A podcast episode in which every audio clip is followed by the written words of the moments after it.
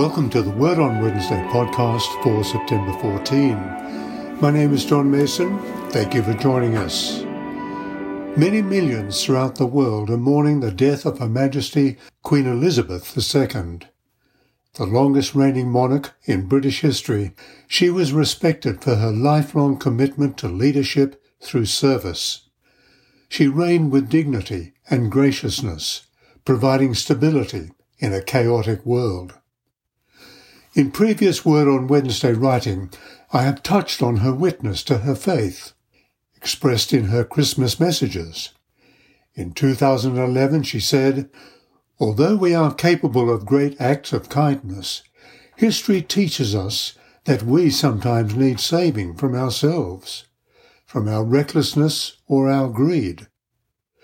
God sent into the world a unique person neither a philosopher nor a general, important though they are, but a Saviour with the power to forgive. Her words, we sometimes need saving from ourselves, from our recklessness or our greed, call to my mind Jesus' parable, the parable of the shrewd manager, found in Luke chapter 16. Two themes stand out, a dishonest manager and a generous owner. Luke chapter 16, verses 1 through 13. He also said to the disciples, There was a rich man who had a manager, and charges were brought to him that this man was wasting his possessions. And he called him and said to him, What is this that I hear about you? Turn in the account of your management, for you can no longer be manager. And the manager said to himself, what shall I do since my master is taking the management away from me? I am not strong enough to dig, and I am ashamed to beg. I have decided what to do, so that when I am removed from management, people may receive me into their houses. So summoning his master's debtors one by one, he said to the first, How much do you owe my master? He said, A hundred measures of oil. He said to him, Take your bill, sit down quickly, and write fifty. Then he said to another, How much do you owe? He said, A hundred measures of wheat. He said to him, Take your bill and write eighty. The master commended the dishonest manager for his shrewdness, for the sons of this world are more shrewd in dealing with their own generation than the sons of light. And I tell you, make friends for yourself by means of unrighteous wealth, so that when it fails, they may receive you into the eternal dwellings. One who is faithful in very little is also faithful in much, and one who is dishonest in a very little is also dishonest in much. If then you have not been faithful in the unrighteous wealth, who will entrust to you the true riches? And if you have not been faithful in that which is another, who will give you that which is your own? No servant can serve two masters, for either he will hate the one and love the other, or he will be devoted to the one and despise the other. You cannot serve God and money. The parable takes us into the world of property and business. It's the story of a rich man who has his affairs looked after by a property manager who enjoyed a great deal of delegated power. He could negotiate financial deals and sign contracts. His position commanded a great deal of respect. However, as with any position of financial responsibility, he could mismanage funds, and this seems to have been the case, for at short notice his master issued him with a dismissal notice. Charges were brought to the owner that his manager was squandering his property. The silence of the manager is significant. He was street smart and was clearly unsure of the details of the charges. To speak might give the master even more reason to charge him. But his silence condemned him. He was fired, but significantly not immediately sent to prison. He had time to plan, but he needed to act quickly. Knowing he didn't have either the physical stamina or the heart to work as a labourer, and not wanting to beg, he worked on a strategy to win friends who would look after him. One by one he called in those who owed money to the owner. He halved the debt of the first debtor, who owed the equivalent of 900 gallons of oil.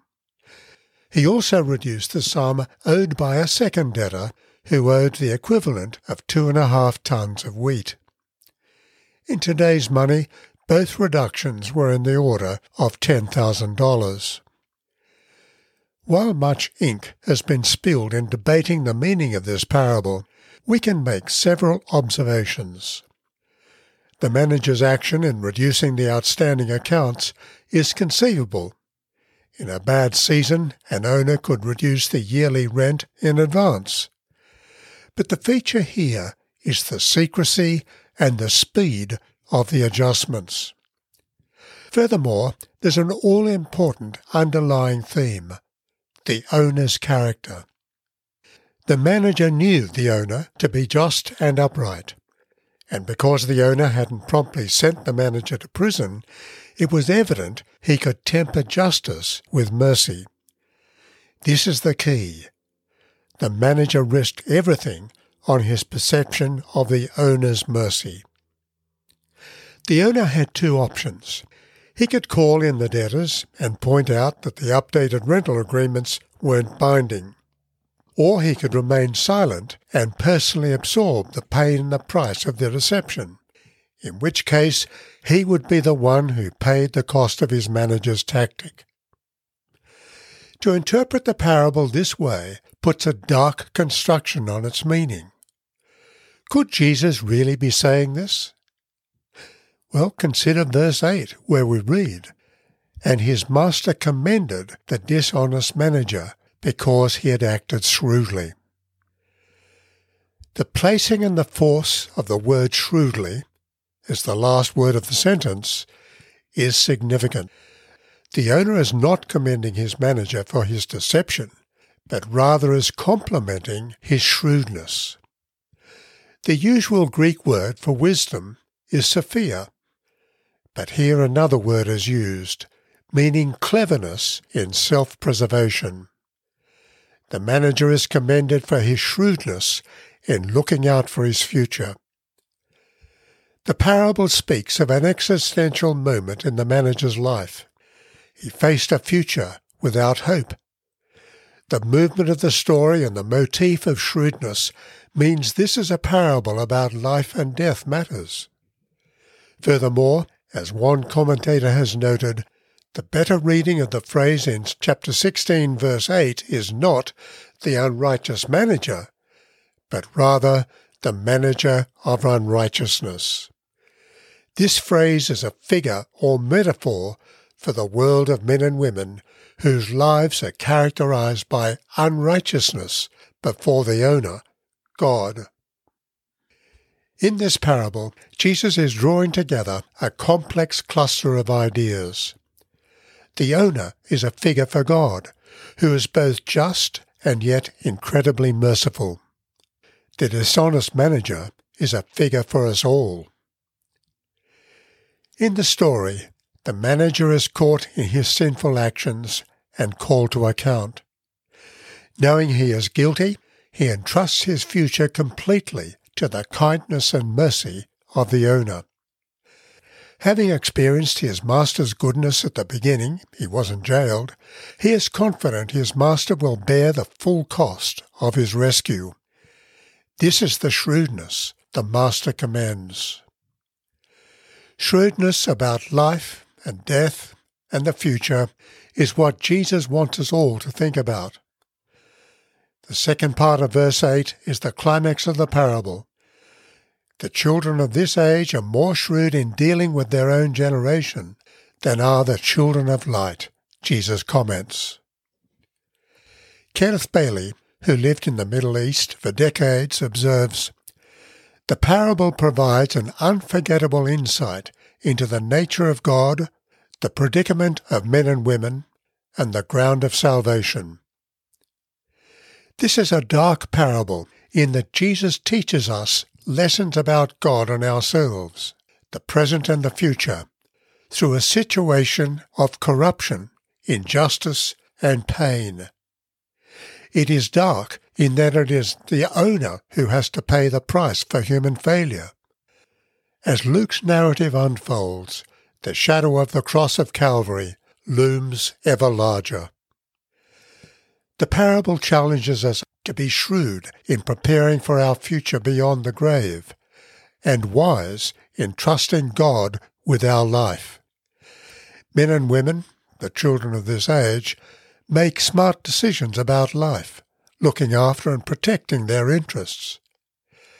However, Jesus is saying the children of light, that is, his followers, are not necessarily clever about heavenly things.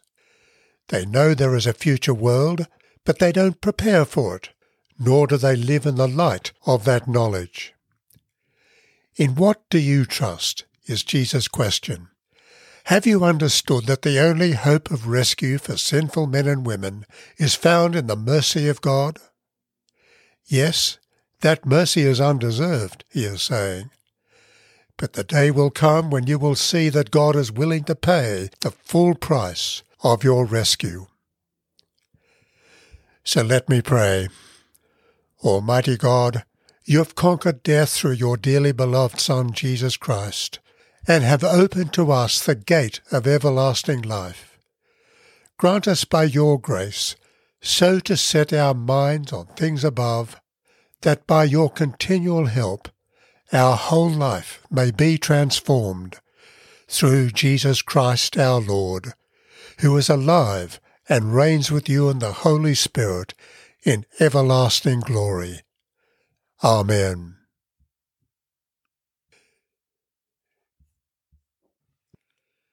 A prayer for peace. God of the nations, whose kingdom rules over all, have mercy on our broken and divided world. Shed abroad your peace in the hearts of all men and women, and banish from them the spirit that makes for war, so that all races and people may learn to live as members of one family and in obedience to your laws, through Jesus Christ our Lord. Amen. And now may the peace of God, which passes all understanding, keep our hearts and minds in the knowledge and love of God, and of his Son, Jesus Christ our Lord. And the blessing of God Almighty, the Father, the Son, and the Holy Spirit, be amongst us and remain with us always. Amen. People involved in today's podcast are John Mason, speaker and writer, and April Marks, a member of Christ Church Presbyterian, San Francisco. The prayers are from an Australian prayer book 1978. The opening and closing music is from St Andrew's Cathedral, Sydney, under the direction of Ross Cobb. Please let us know if you have a question or a comment about this podcast. We'd love to hear from you. You also may like to listen to the hymn In Christ Alone from Keith and Kristyn Getty at the Getty Music website www.gettymusic.com.